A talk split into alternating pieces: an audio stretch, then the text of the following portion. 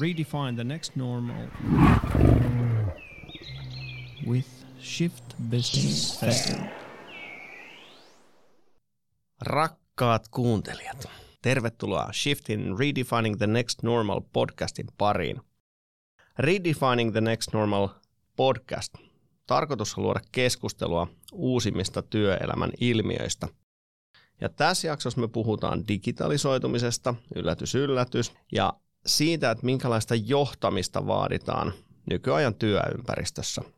Keskustellaan myös siitä, miten yritykset voivat panostaa henkilöstön hyvinvointiin, jaksamiseen, työympäristöön ja siihen kuuluisaan työntekijäkokemukseen. Millä keinoin ja miksi siihen kannattaa ehkä sitten panostaa?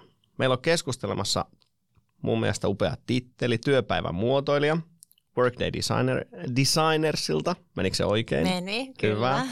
Aku Varamäki ja sitten Heltti Oyn toimitusjohtaja Timo Lapp. Kyllä.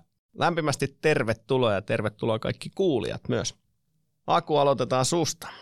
Työpäivän muotoilija ja Workday Designers, eli te niin kuin muotoilette työpäiviä.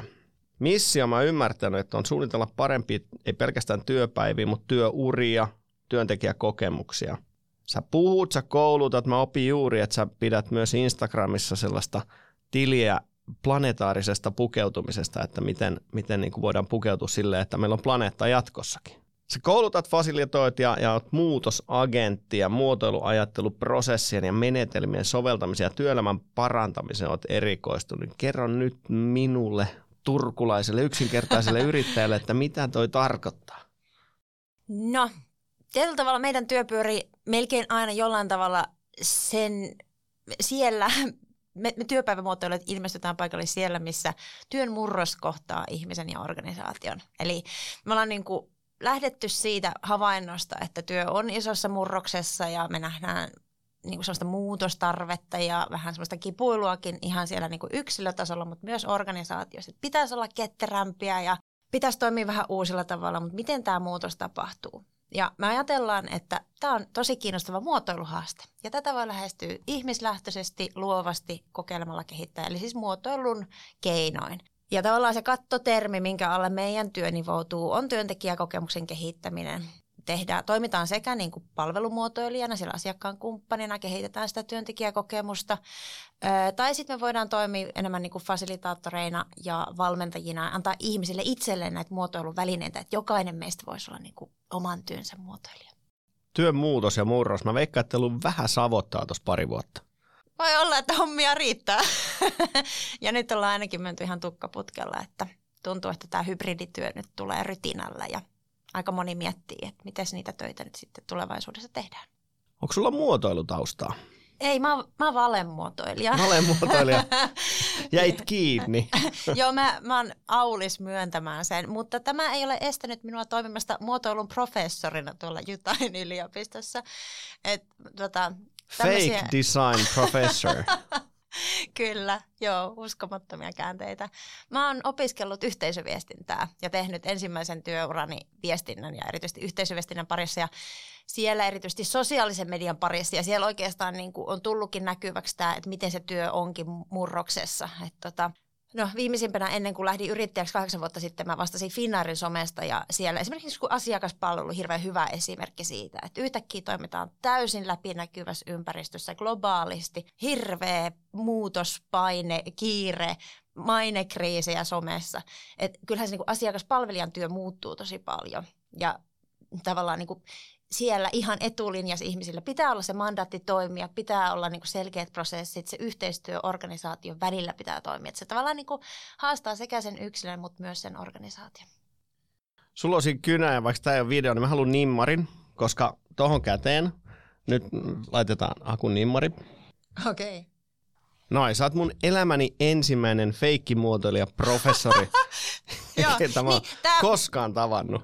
Tämä professorius liittyi sellaiseen, että mä ajattelin, mä muutettiin 2018 Jenkkeihin, mun mies on tutkija, niin hänellä oli siellä työkeikka ja oltiin sitten menossa sinne ja sitten mä ajattelin, että nyt mun feikkimuotoilijan on, niinku, tässä on hyvä sauva, että mä voin opiskella muotoilua. Mä oon toki sitten tota, työssäni soveltanut ja sillä tavalla paljon oppinut ja vähän niin kuin lueskellut ja opiskellut kyllä, mutta ei ole mitään tutkintoa. Ja tietenkin tälleen suomalaisena ajattelin, että kyllä niin kuin tutkinto olisi hyvä olla. Ja sitten mä otin sinne yliopistoon yhteyttä, että mä olisin nyt tulossa, että mä voisin tulla opiskelemaan sinne, että miten saataisiin tämä järjestyä, viisumit ja kaikki. Ja siis oli niin hauska juttu. Meillä oli kahdeksan minuutin Skype, silloin vielä puhuttiin Skypeissa. Kahdeksan minuuttia ja musta oli tullut vieraileva professori sinne Jutahin yliopistoon, mihin mä yritin päästä opiskelemaan. Mutta mä opin tosi paljon siitä, sit, siitä muotoilun, muotoilun opiskelijoilta. Mun lempislogan, että fake it till you make it. Sä oot todellakin fake it and make it. Toi on, toi on mahtavaa. Hei, mulla on nyt nimmari kädessä. Mä otan tästä, postataan Shiftin someen tää, tää kuva todisteena. Tää on hienoa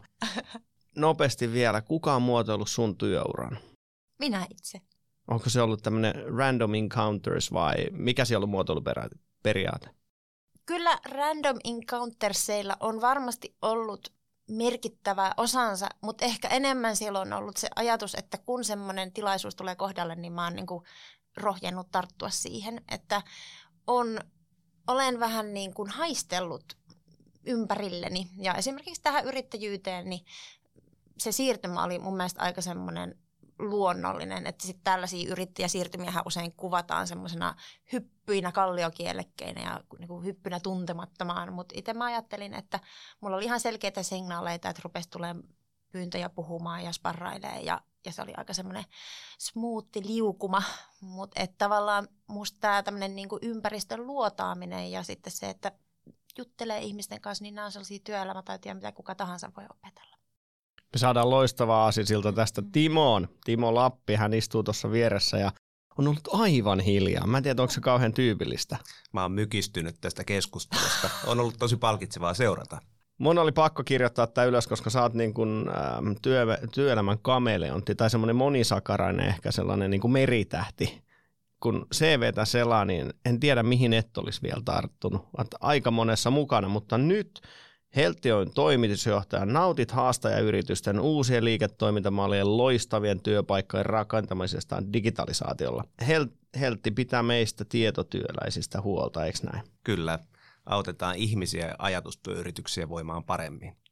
Mä katoin, kun mä tutustuin sun taustaan ja, ja linkkariin ja cv niin mä totesin, että oli jossain kohtaa, että selainkohan mä jo nyt jo kolmannen henkilön profiilia. Tai ootko sä 120-vuotias? Meinaa sen niin kuin se määrä, mitä sä oot ehtinyt tekemään, missä oot ollut mukana, niin se on aika hengästyttävä. Niin kuka sun uraa on suunnitellut? Mun ura on, mä en ole muotoillut sitä, vaan se on muotoutunut. Ja mullahan on tausta alun perin asiantuntijapuolelta asianajotoimistosta ja mä olin firman miehi ihan täydellisesti. Mä, mä olisin voinut merkata kalenteriin sen päivän, kun mä jään eläkkeelle, kunnes sitten kohta 16 vuotta takaperin kasvuyrittäjyyskutsu ja, ja sen jälkeen se, mikä tässä on kaikkein hienointa, että, että just nyt ei oikein voi sanoa, että miltä näyttää tilanne ensi jouluna vaikkapa näiden yritysten osalta. Teillä on iso missio kasvattaa helttiä, puhut kasvuyrittämisestä ja näin, mutta sä oot tosi monessa muussakin mukana, niin kerro vähän, että mitkä, mistä sun kalenteri tällä hetkellä täytyy, tai mistä ne sun työpäivät, kuka ne muotoilee? Työpäivät muotoutuu oikeastaan sillä tapaa, että melkein koko hereilläoloaika ajatellaan tavalla tai toisella ammatillisia asioita. Mutta mä ajattelen, että se on taas se, mistä saa sisältöä elämään. Että se ei, ole sella, se ei tunnu työltä, vaan se tuntuu elämältä. mun varsinainen päivätyö löytyy Heltin puolelta, missä mä toimin toimarina. Mutta sitten mä oon ajatellut, että et fiksut toimarit toimii sillä tapaa, että niillä on muutama hallituspaikka jossain muualla. Se ehkäisee kuplautumista ja siinä pääsee oppii uusia asioita. Mä ajattelen, että se on ikään kuin koulutusbudjettia se aika, mitä sieltä ammennetaan. Tällaisessa hallituksissa mä toimin, eniten käytän aikaa sellaiseen firmaan kuin Vitted Megacorp Oyj, tota, tällainen hyvin mielenkiintoinen, nopeasti kasvava ATK-alan yritys. Joka mainostaa piispan munkeilla. Eikö ne ole Berliinin munkkeja? Ei, ne on, pi- ne on piispan munkkeja. Ainakin Turussa ne on piispan munkkeja, eniten hilloa devaille. Se on jäänyt mieleen. Tota, näin, mä, mä, ajattelinkin, että me saadaan tästä munkin nimityksestä hyvä keskustelu sun kanssa aikaa. tota, tätä megakorporaatiota ollut siinä mukana nyt alkuvuodesta alkaen. Pääsin seuraamaan – Ipon lopputaipaleen, minkä se tiimi oli hienosti kasannut siinä. Sitten toinen, toinen, mihin mä käytän aikaa, on, on sitten Fondia, mikä on tällainen mun kasvuyrittäjä koti alun perin. Oon siellä hallituksen jäsenenä. Fondia me listattiin viisi vuotta takaperin. Nämä on ne kaksi kertaa, kun mä oon päässyt pörssikelloon kiinni tähän mennessä. Ja, ja sitten kolmantena semmoinen asiakaskokemuspalvelumuotoiluyritys kuin Hellon, jossa mä toimin hallituksen puheenjohtajana. Siellä on tämmöinen inspiroiva kasvuyrittäjä Jaakko, jota mä oon ollut tukemassa melkein kymmenen vuotta. Ja siihen sen lisäksi niin sit ehdit vielä harrastaa sellaista kevyttä harrastusta, kun triathlon on treenannut Ironmania, niin onko se sitten niinku yöajan juttu vai missä välissä? Nämä, nämä menee sille hyvin limittää ja lomittaa. Joku työpäivän muotoilija voisi ehkä ajatella sillä tapaa, että tämmöisiä ää, kestävyysurheilutreenejä voisi muotoilla sinne päivän väliin, koska ne on tosi hyviä aikoja ajatella ja sitten vähän selkyyttää ajatuksia – mulla yleensä näihin treeneihin kuuluu se, että mä aika usein mä ihan issekseni pyörän päällä tai juosten ja mä hirveän harvoin kuuntelen samalla yhtään mitään, vaikkapa podcasteja ja niin edespäin, vaan mä, mä ajattelen, mä itseni seurassa. Ennätys tapahtui kerran sisäradalla Esport Areenalla. Mä juoksin 400 metrin rataa, yhteensä 30 kilsaa ympyrää, ilman seuraa, ilman kuulokkeita siinä ensimmäisen tunnin jälkeen sitten vajoaa sellaisen aikamoisen transsiin siinä ja tota, siitä tulee hyvin mielenkiintoisia ajatuksia vastaan. Pitäisi olla vain joku paikka, mihin pistää niitä ylös. Mutta toi on hyvä vinkki tosiaan, että, että aina ei tarvitse kuunnella, joskus voi ajatella. Mutta otetaan tähän niin kuin pakko tarttua nyt. Aku, mikä, mikä on sun käsitys niin kuin tälle työpäivän muotoilijana ja olisiko toi Timo helppo tapaus? no hän vaikuttaa aika tyytyväiseltä ja hyvinvoivalta, että aika helppo tapaus sanoisin. En, en näe ongelmia. Se olisi mielenkiintoinen projekti lähteä muokkaamaan sitä, mutta hei, mun nimi on Petri Holmeen, edustan Lyyti, Lyytiä ja, ja tämä on Redefining the Next Normal podcast, jota julkaisee Shift Business Festival ja Lyyti sponsoroi. Ja koska tämä on tämän podcast-kauden viimeinen, niin ensinnäkin tervetuloa. Tämä on tietyn tyyppinen nyt juhlalähetys. Ja meidän pääteema on digitaalinen johtaminen itse myös Shift Business Festivalissa ja se, että miten se on muuttanut työelämää ja johtamisen mahdollisuuksia. Ja nyt kuulijalle, jos olet kiinnostunut erityisesti johtamisen teemoista, niin kannattaa tsekata Shiftin ohjelma. Se löytyy osoitteesta www.shift.fi. Shift Business Festival.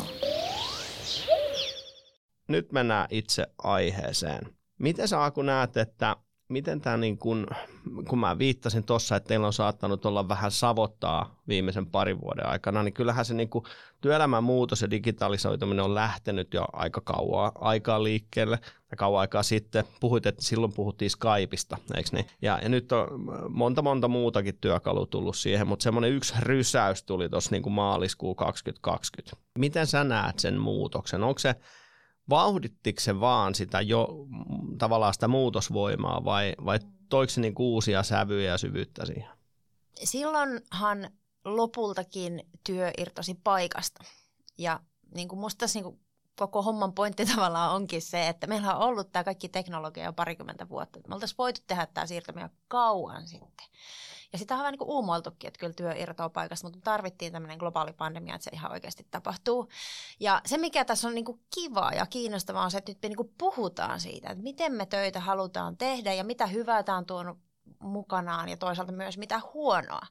Että tämä on ollut tosi kiinnostava ihmiskoe ja tälleen niin kuin työpäivän muotoilijana mun mielestä aika hykerryttävää ja mahtavaa ja ehkä niin kuin, äm, toivoisinkin, että jokainen niin kuin henkilökohtaisesti ja joka organisaatio miettii, että mitä tästä voi viedä mukanaan ja mihin sitten ehkä tarttuisi. Ää, että me, mehän ollaan niin opittu tästä paljon, että tässä on ollut paljon hyvää ja hyötyjä, mutta tässä on ollut myös haittoja ja näitä olisi mun mielestä syytä niin kuin arvioida nyt aika inhorealistisesti ja miettiä, että miten sitten mennään eteenpäin tykkään tuosta ajatuksesta, että työ irtoaa paikasta. Mun mielestä tuossa Timo esimerkiksi niin kuin siinä mieli irtosi ruumista siinä sun juoksulenkissä, niin tässä on vähän samantyyppinen. Että siinä on jotain, se, on, se voi olla kivuliasta ja tuskallista, mutta sitten voi saavuttaa aivan uutta. Next level. Mitä, jos mietit ihan omaa työtä ja työpäivää, niin mitä konkreettista hyvää tämä, nyt niin kuin tavallaan vauhdittunut digitalisoituminen on tuonut sulle, sun työpäivään? No näin niin kuin pienten lasten vanhempana, niin työmatkustuksen väheneminen on ehdottomasti semmoinen mun hyvinvointi ja mun perheen semmoista balanssia tukeva asia. Että tota, just eilen olin pitkästä aikaa, nyt on ollut taas enemmän työmatkoja ja heräsin viideltä ja olin kotona kahdelta toista, niin on ne aika pitkiä ne päivät ja en ehtinyt näkemään lapsia ja mies hoiti sitten siellä hommat. Että noita päiviä kun on vähemmän, niin kyllä mä koen, että elämä on paremmin balanssissa ja tämä on varmaan semmoinen kokemus, minkä aika moni jakaa. Mutta jos pitää tarkastella sitten taas silleen niin tosi raan, raan realistisesti ja myöntää, että jotain hyvääkin on menetetty, niin miten sun kohdalla, mitä sä oot menettänyt? Mä koen kyllä aidosti, että mä oon ehkä saanut silleen the best of both worlds, että mä en usko siihen, että täysin virtuaalinen tai täysin läsnä tehtävä työ olisi niin kuin se ratkaisu. Et tietenkin niin kuin se aika, kun me oltiin täysin etänä, niin no mä olin silloin vanhempainvapaalla, että mulla on kaksivuotias koronavauva kotona. et mä en ole ehkä ihan sitä semmoista syvintä korona-eristäytymisaikaa sillä tavalla kokenut. Mulle se oli vaan niin mahdollisuus, että mä sain jonkun kontakti ulkomaailmaan myös sieltä vanhempainvapailta. Mutta mä koen, että vaikka niin kuin eilen oli tosi tarkoituksenmukaista mennä sinne asiakkaiden luo. Meillä oli tosi paljon helpompi työskennellä livenä. Meillä oli kaksi työpajaa asiakkaiden kanssa. Et se oli niin kuin tosi hyvä. Mutta sitten on paljon tilanteita, jos me voidaan ihan hyvin tehdä asioita virtuaalisesti ja me voidaan jouduttaa asioita paljon paremmin niiden työpajojen välillä. Että tavallaan tämä, ja tämä ehkä myös niin kuin liittyy siihen toiseen dimensioon, mikä mun mielestä meillä on vielä vähän niin kuin semmoinen seuraava taso, mikä me voitaisiin unlockata, ja se on se, että työ voisi irrota myös ajasta. Et me ollaan tosi kiinni vielä siinä, että me ollaan niin kuin niissä virtuaalipalavereissa samaan aikaan, mm. kun me voitaisiin tehdä töitä asynkronisesti ja pilkkoa sitä pienempiä palasia ja miettiä, että miten me tehdään tämä niin kuin fiksusti niin, että sitten oikeasti ne hetket, kun me tullaan yhteen, niin meillä olisi jo joku jaettu näkemys, me oltaisiin vähän työstetty asioita pidemmälle, eikä me vaan tule niin kuin ihmettelemään siihen yhteiseen tilanteeseen pistetään toi ajatus muistiin, puhutaan tosta enemmän. Toi on mun mielestä todella mielenkiintoinen, että miten me saataisiin, ja, ja tämä nyt menee ihan henkilökohtaisen niin kuin agendalle, että miten saisi niin online-palavereja vähennettyä. Mm. Se olisi ihanaa. Mutta otetaan Timo sun näkemys siihen, että mitä hyvää sun työelämään on tämä muutos tuonut? Lähde vähän pidempään. Nämä Akun ajatukset kanssa kovasti inspiroi äsken – Toinen, mikä on inspiroinut Aalto-yliopistossa proffana, Kristina Mäkelä tutkinut työelämän murrosta. Ja tota, mä luin ja kuuntelin näitä silloin ennen kuin tämä etätyö alkoi. Ja siellä oli kolme, kolme tällaista ennustusta, mitä Kristiina esitteli. Ensimmäinen se, että työ irtoaa paikasta. No äsken todettiin, että sehän tässä on oikeastaan tapahtunut sen jälkeen kiihdytetysti. Toinen oli se, että työ irtoaa ajasta – ja sitä äsken todettiin, että, että sitä on tapahtumassa ja toivottiin, että voisi tapahtua lisää. Kolmantena oli se, että työ, työ irtoaa työsuhteesta. Tulee enemmän tässä freelance-tyyppisiä projekteja ja muita. Ja, ja, ja edelleen se lähti siitä, että sitten työmarkkinat jakautuu ikään kuin kahtia, että on tässä lokaalit markkinat ja sitten toisaalta on globaalit markkinat, että ää, suomalainen työpäivämuotoilija voi hyvin kisata New Yorkilaisia vastaan – sitten vaikkapa Melbourneissa olevasta projektista. Mm. Ja tämä on ihan luontevaa. Nämä, nämä on tosi kiehtovia kulkuja, mitä tässä on. No sitten jos miettii, että miltä, miltä tämä parivuotinen on, on näyttänyt, niin se mikä on tosi kiehtovaa tuossa helttiroolissa on se, että, että meillä on paljon mielenkiintoista dataa siitä, että mitä ajatustyöläisille kuuluu. Pidetään noin 15 000 ajatustyöläistä huolta noin tuhannessa firmassa ja se, mitä me nähtiin, että silloin kun tämä etätyöaika alkoi, niin alkuvaiheessa sairauspoissaolot tippui alaspäin. Ja sitä, siitä kirjoitettiin lehdissäkin, että infektiot väheni, sitten ehkä kynnys e, ilmoittautua sairauslomalle oli pienempi, sitten kotona pystyi tekemään töitä vähän sitten hu- miten puolikuntoisenakin. E, sitten mentiin eteenpäin. Seuraavana syksynä rupesi tapahtumaan, tota, e, käppyrät meni ylöspäin ja, ja ne on tehnyt sitä edelleen – lopputulemana oli se, että viime vuonna 59 prosenttia kaikista Heltissä kirjoitetusta sairauspoissaolopäivistä pohjautui mielenterveyteen liittyviin syihin. Ja tästä näkee, että tämä, tämä etäaika on kuormittanut ihmisten mielenterveyttä tosi paljon. Ja, mutta mun mielestä se, mikä tässä on, on, on kiinnostavaa nyt, että ei anneta eh, lapsen mennä pesuveden mukana siinä ajatella, että etätyöt olisi ollut nyt jollain tapaa syy siihen – vaan ehkä se syy on enemmän ollut niin kuin pakotettu etätyö ja sitten epävarma ympäristö. Jos mä mietin mun, mun omaa pari vuotta, miten, miten nämä on mennyt, niin, niin mä oon ollut onnekkaassa asemassa siinä, että, että mulla on ollut sillä tapaa niin kuin mahdollistavat olosuhteet tehdä etätyötä ja, ja muuta. Et, et mä, oon, mä oon pärjännyt suhteellisen hyvin, mutta kyllä mun ajatukset on ollut kaikkien sellaisten ihmisten luona sitten, jolla on vaikkapa ihan niin kuin sit työtilat tai käytettävissä oleva alue tai muuta, ei ole kannustavia sit siihen suuntaan. Sitten vielä jos miettii etätyötä, mä haluaisin rakentaa tähän, tähän sekä Akun että Petri sun ajatusten päälle tästä työn ja ajan välisestä liitosta ja etäpalavereista. Mä jossain vaiheessa ajattelin, että on tässä niin kuin etätöiden kolme aaltoa. Ensimmäinen oli se siinä vaiheessa, kun tuli nyt ylipäätään, ihmiset rupesivat käyttämään läppäreitä, että, että duunit oli helppo ottaa mukaan. Sitten seuraava aalto tuli sitten taas siinä, kun mailit ja muut saatiin kulkea kätevästi mistä tahansa, että pystyttiin kommunikoimaan. Mutta nyt tämä kolmas aalto on ollut semmoinen, mitä me ei oikein vielä hallita. että et kuvitellaan, että et me ajatellaan, että ensi viikolla torstaina meillä voisi olla kolmella hyvällä palaveri. Okei, että Aku, että sä, oot, sä oot silloin niin kuin Lapis vaeltamassa ja, ja, ja Petri, sä oot silloin Espanjassa pyöräilyssä. Ei se haittaa, että mehän voidaan tehdä silti, että olettamaan se, että ihmiset kyllä pystyy osallistumaan ihan mistä tahansa – ja, ja enää, enää ei olisi ikään kuin syy jäädä palaverista pois se, että on, on toisella puolella maata tai maapalloa.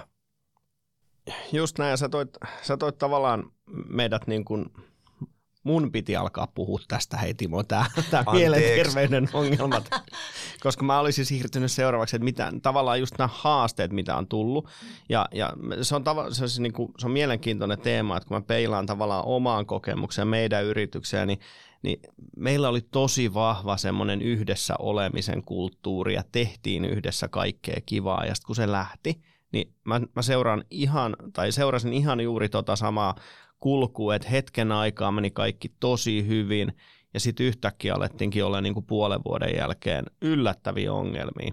Ja, ja tota, no voisi ajatella, että joo, se on hyvä heltille, että tulee lisää bisnestä, mutta se tuskin on näin, vaan, vaan teidänkin tavoitteena on pitää ihmiset niin kuin työkykyisenä ja terveinä. Mutta nyt me tullaan tavallaan siihen, että, että onko se nyt se, se neljäs aalto sitten tässä etätyössä, että, että miten me pystytään niin kuin nämä oikeasti yhdistää, että miten me saadaan ne hyvät puolet sieltä niin kuin livestä ja hyvät puolet digistä. Ja tämä on asia, jonka kanssa itsekin on niin tuskaillut. Ihmiset on vähän laiskoja, niitä on hankala saada liveksi enää. Mitä meidän pitää tehdä asialle? No se on just näin ja jollain tavalla niin kuin, musta tuntuu, että tässä on tapahtunut tämmöinen niin ajatusvinouma, että tämä, meillä on tämmöinen status quo bias, että me tästä etäilystä on tullut se uusi normaali ja aivot pistää hanttiin, kun pitäisikin mennä toimistolle ja tapaamaan muita ihmisiä. Moni sanoo, että, että on, on aina kiva nähdä ihmisiä, mutta kun ei oikein niin kuin Ei jaksaisi. Ei jaksaisi. Pitää vaihtaa vaatteet. Ja... Niin, pitää harjata tukka. Mm. ja tietyllä tavalla tämä on ehkä myös sellainen niin kuin heijastelee tätä meidän aikaa, että tämä on hirveän yksilölähtöinen ja me kauheasti niin kuin mietitään, että miltä musta tuntuu ja niin kuin näin. Ja tähän ehkä myös niin kuin liittyy semmoisia, että me ollaan niin kuin sosiaalisesti virittäytyneitä otuksia ihmisinä, mutta me ei, ja tietyllä tavalla niin kuin moni sanoo, että kaipaa yhteisöllisyyttä ja sitten kuitenkin on helpompi jäädä kotiin.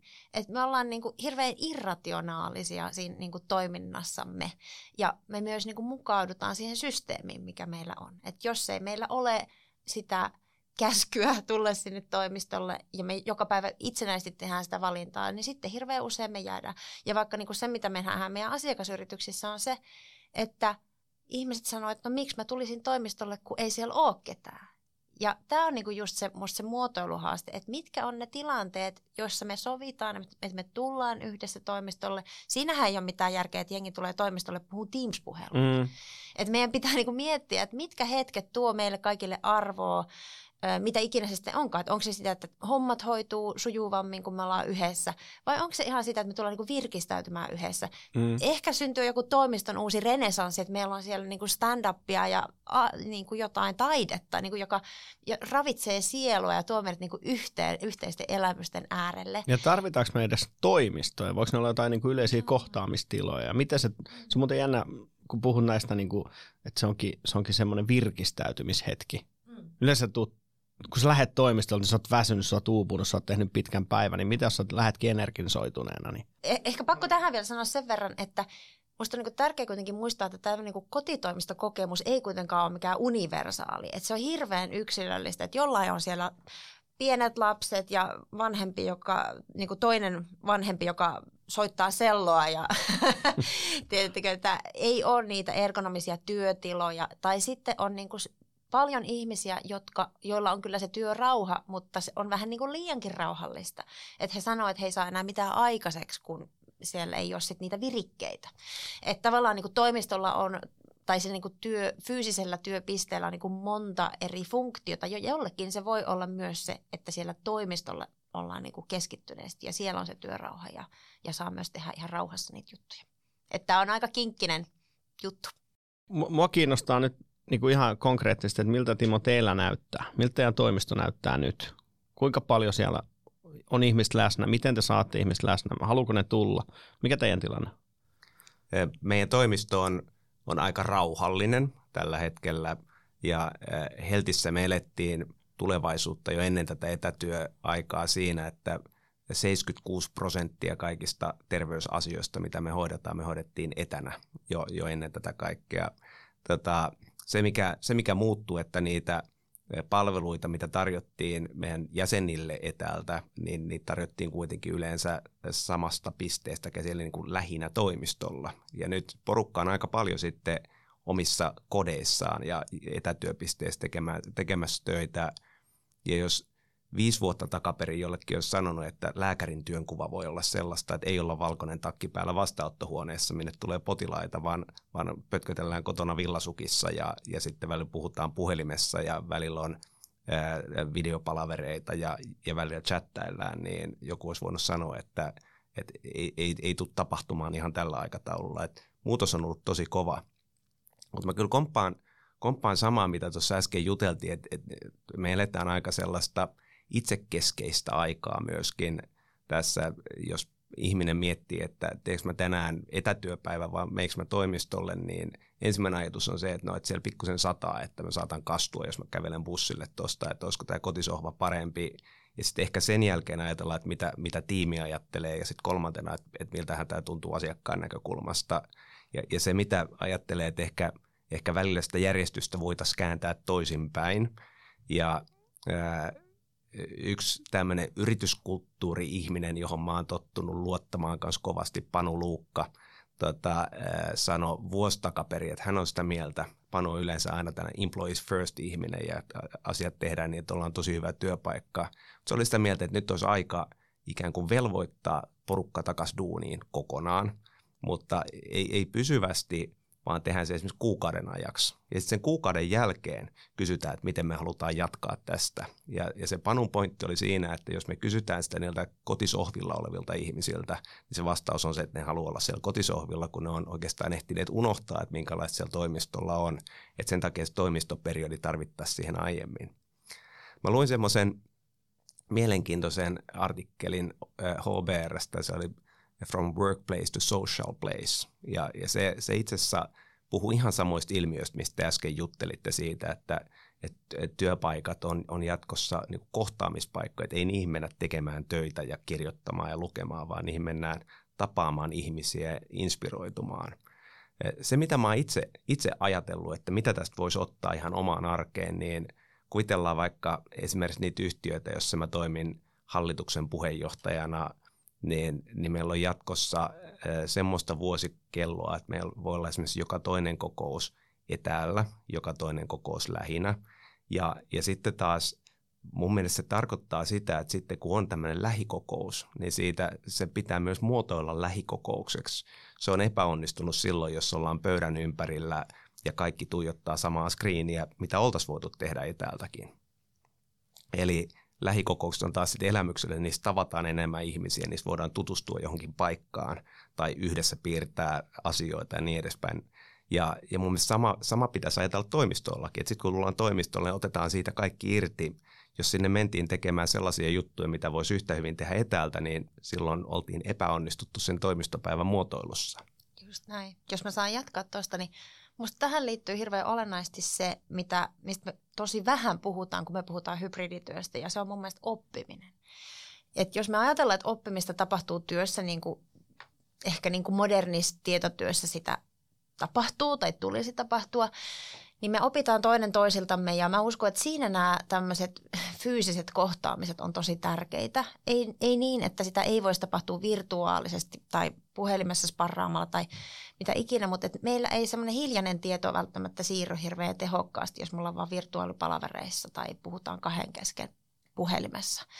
Öö, ja ja tällaisia niin oppimisen tiloja ja semmoisia hetkiä sille sparrailulle ja sellaista niin satunnaisuutta, niin näitä mun mielestä se fyysinen työtila voi niin kuin parhaimmillaan tukea. Että se on niin kuin virkistävää ja kivaa ja tavallaan viihdyttävää meille, mutta sitten mä uskon, että siinä on oikeasti niin kuin ihan tosi kovia bisneshyötyjä nimenomaan just tämän oppimisen ja toki myös tämän niin kuin yhteisöllisyyden kautta. Ja musta tuntuu, että me jotenkin aika heikosti näitä ymmärretään, että ne on aika sellaisia niin kuin ohikiitäviä hetkiä, mutta sitten kun me ollaan jututettu, meillä on nytkin yksi projekti, missä me tutkitaan, että miten työtä tehdään nyt ja millaisia kipupisteitä sieltä sitten niin kuin nousee ja miten sitä työtä sitten voisi niin kuin työtiloilla ja työtavoilla tulevaisuudessa ää, tukea, niin näissä asio- asiakkaiden haastatteluissa nousee toistuvasti esiin se, että on niin helppo ohimenne joku pieni juttu sekata tai jakaa tietoa tai sattuu kuulemaan asioita,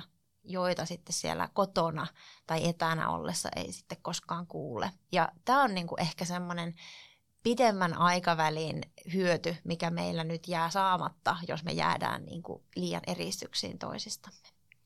Ne kuuluisat vesiautomaattikeskustelut. Tosi suomalaisissa toimistossa on harvemmin enää vesiautomaatti, mutta kahviautomaattikeskustelut. Mä pongasin tästä hyvästä ajatuksen vaihdosta kaksi juttua. Ensinnäkin, Aku, sä viittasit tähän niin kuin yksilölliseen kokemukseen. Ja, ja sitten Timo, sä viittasit tuohon, että ei välttämättä se yksilön etu, vaan asiakkaan etu. Eli, eli jos näitä lähdetään niin kuin yhdistämään, niin, niin sitten voitaisiin päästä semmoiseen niin kuin tulevaisuuden aika hyvään niin kuin lopputulokseen. Pidetään se asiakas kuitenkin mielessä, mutta muotoillaan sitä työelämäkokemusta ja, ja työntekijäkokemusta niin kuin yksilötasolta. Ja mä oon aika myöhäisherännäinen. Mä myönnän, että, että meilläkin tehtiin pitkään sitä työtä sille, että katsottiin jonkun mittauksen tuloksia ja todettiin, että nyt tämä kategoria on se nyt sitten vaikkapa, en tiedä, esimiesjohtaminen tai joku tämmöinen lähiesimiestyö, niin siellä on heikommat arvosanat. Lähdetään kehittämään sitä kaikille. Ja nyt me ollaan me ollaan myös Panu Luukaa, hän on käynyt meitä sparraamassa ja suosittelen kuuntelijoille myös tutustumaan herran tuotoksiin, ne on erittäin hyviä. Niin ollaan käännetty myös siihen, että, että otetaankin niin kuin se yksilöllinen työntekijäkokemus ja rakennetaan sinne yksilölle niitä muutostavoitteita ja, ja, ja niin kuin sanottu, joku tykkäisi tehdä illalla töitä kotona, joku keskellä päivää toimistolla. Ni, niin tota, mitä, olisiko tässä meillä niin kuin sellaista, jonka päälle rakentaa sitä tulevaisuutta?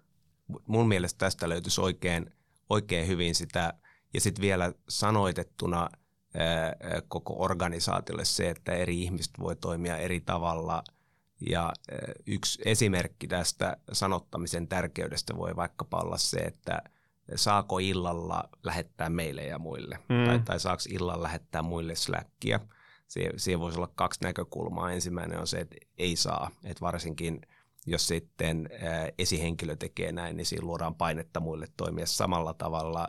Sitten voisi ajatella taas päinvastaisen näkökulman, että, että itse saa ja se on jopa toivottavaa, jos ollaan vaan sovittu niin, että yhdet on iltaihmisiä, toiset on aamuihmisiä ja sallitaan niille iltaihmisille se, että, että ne saa silloin lähetellä viestejä, kun niillä on hyvä flow päällä. Ne, ne sitten aamulla nukkuu samaan aikaan, kun aamuihmiset puolestaan tekee samaa mutta sitten se pitäisi vain sanottaa sillä tapaa, että kaikki ymmärtää, että mitä se illalla eh, tullut viesti tarkoitti. Se ei tarkoittanut sitä, että siihen tarvii sen aamuihmisen saman tien illalla vastata, vaan jokainen toimii silloin, kun on parhaimmillaan.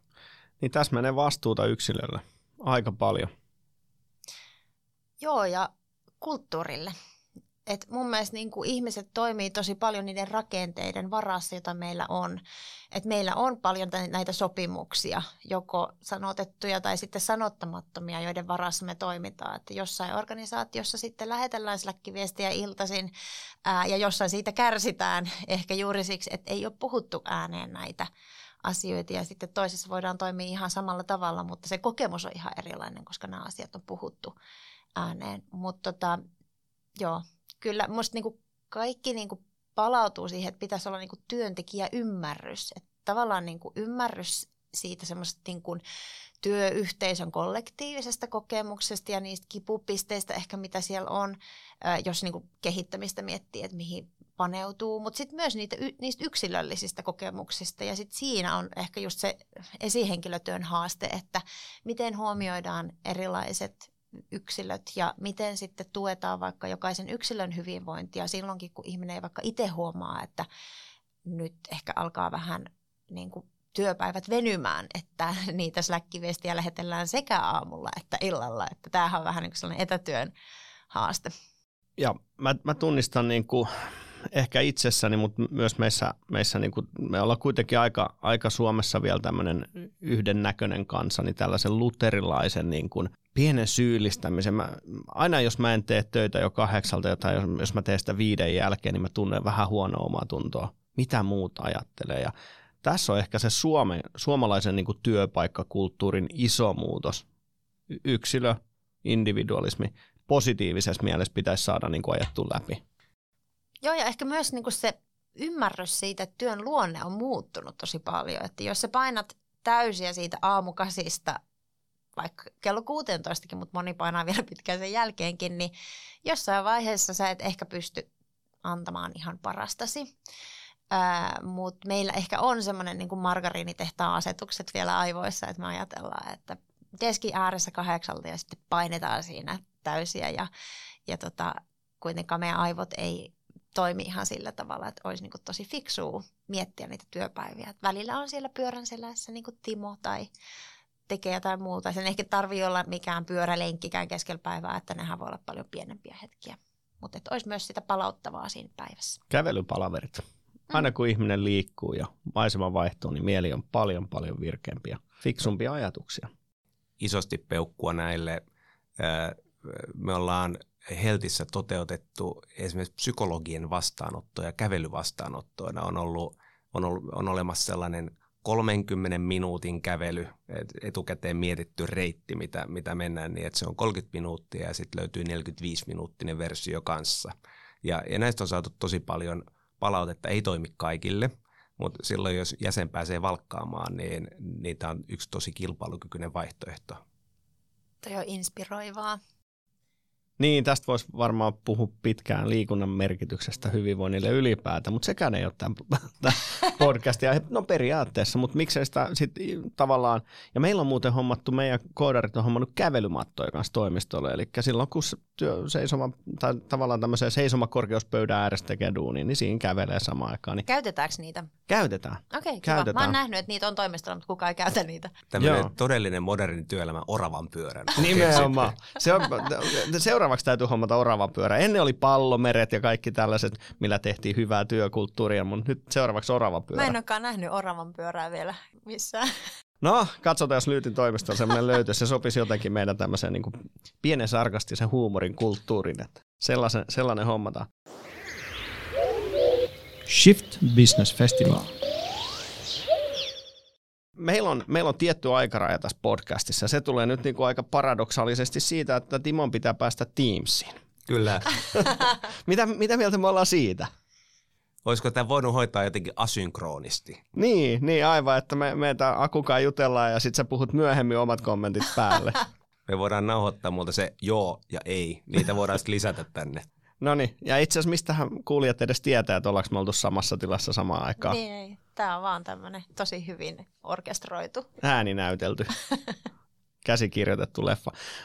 Mutta koska meillä on aikaraja, niin, niin otetaan tavallaan nyt, jotta me saataisiin jätetty jotain konkreettista meidän kuuntelijoille, toivottavasti on saanut jotain nyt, mutta ää, niin kuin vinkkejä johtajalle.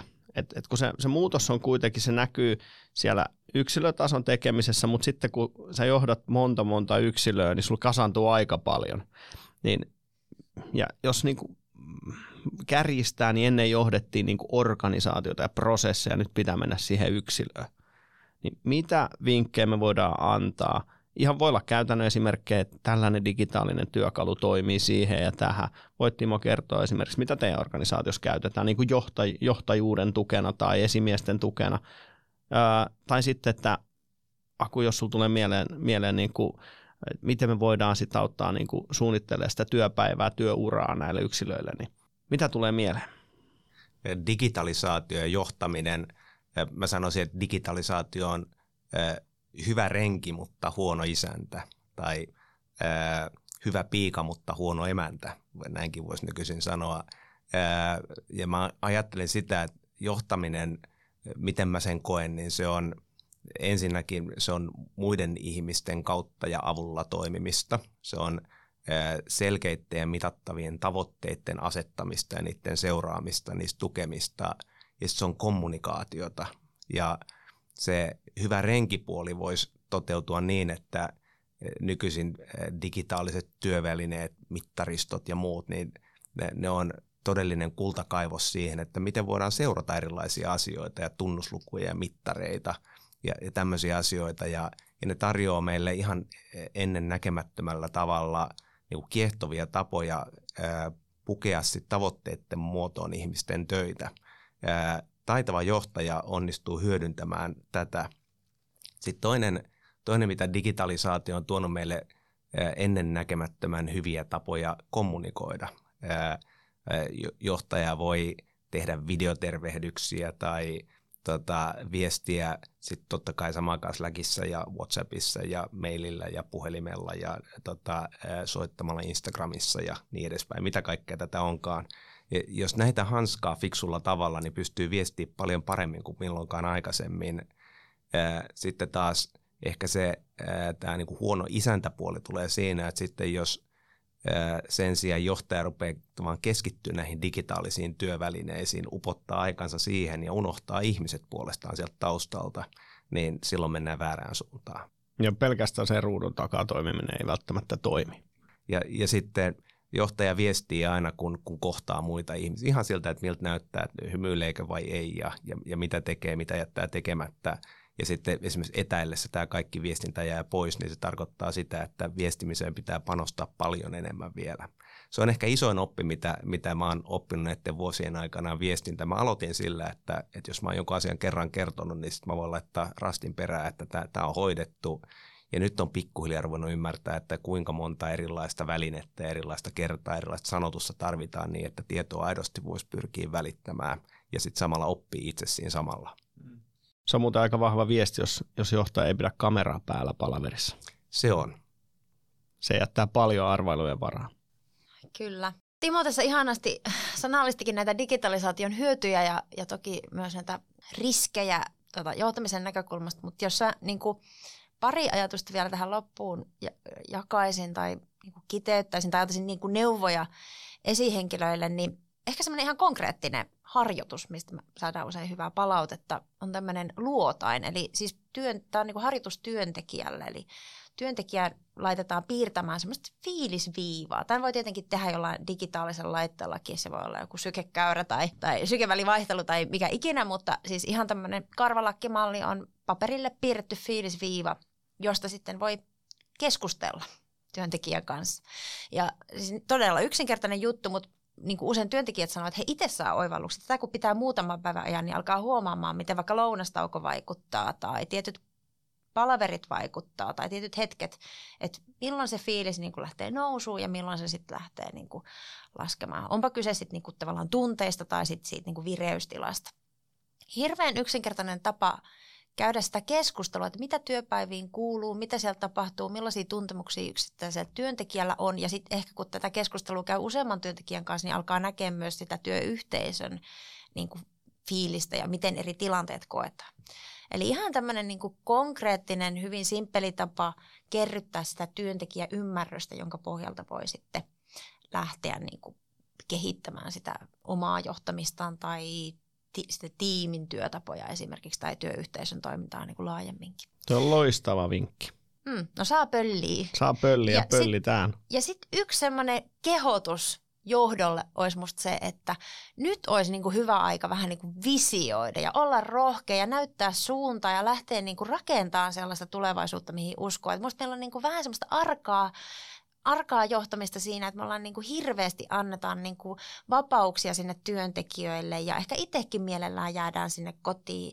Ja musta niinku nyt olisi se aika, kun jokaisen johtajan ja esihenkilön olisi aika miettiä, että mitä me halutaan tehdä yhdessä ja miltä me halutaan, että työelämä niin kuin näyttää ja tuntuu, eikä vaan niin kuin siinä hetkessä, mikä on niin kuin tehokasta ja miten me saadaan hommat hoidettua, vaan niin kuin myös se, että miten tämä työyhteisö toimii ja missä hetkissä me tullaan niin kuin olemaan toisiamme varten ja miten se vaikuttaa meihin pidemmällä aikajänteellä. Minusta tässä on aika semmoinen yksilökeskeinen ja semmoinen tehokkuuslähtöinen niin kuin tämä puhe tästä työelämässä tällä hetkellä. Ja mä toivoisin, että me puhuttaisiin enemmän vaikka työn ilosta ja yhteisöllisyydestä ja oppimisesta, tällaisista asioista ja, ja sitten niin johtajat voisivat näyttää suuntaa. Ja ei ainoastaan niin kuin näyttää suuntaa, vaan kutsua kaikki siihen keskusteluun, että miten me niin yhdessä ajatellaan ja miten me tämä tehdään. Nyt oli Aku viisaita ajatuksia. Kiitos Timo. Nyt oli viisaata. En tiedä, onko niin viisaata, että näihin on hyvä päättää. Ja tässä kohtaa niin mä itse asiassa ojennan teille tällaiset virtuaaliset passit. Näillä te pääsette shiftiin elokuussa Turkuun, pääsette vankilaan. Yes. Tämä sisältää myös mahdollisesti poispääsyn vankilasta. Kiitoksia. Vapaudut vankilasta kortti. Niinpä, jos ihan nopeasti vetää yhteen sille, että mitä mä poimin tästä, niin, niin tulevaisuuden johtaja ei voi olla sellainen, että se katsoo niin kuin massaa ja käskee sen liikkuu vasemmalle tai oikealle, vaan että pitää mennä sinne yksilötasolle, ymmärtää siellä henkilökohtaiset tarpeet, miettiä mikä siellä toimii kenellekin ja pitää kamera päällä niissä onlineissa. Se on hyvä kiteytys. Kannatetaan. Loistava. Iso kiitos teille vierailusta. Oli mahtava nähdä teidät tälle livenä. Vai oltiinko me livenä? Kuulijahan ei voi tietää. Kiitos. Kiitos. Shift Business Festival.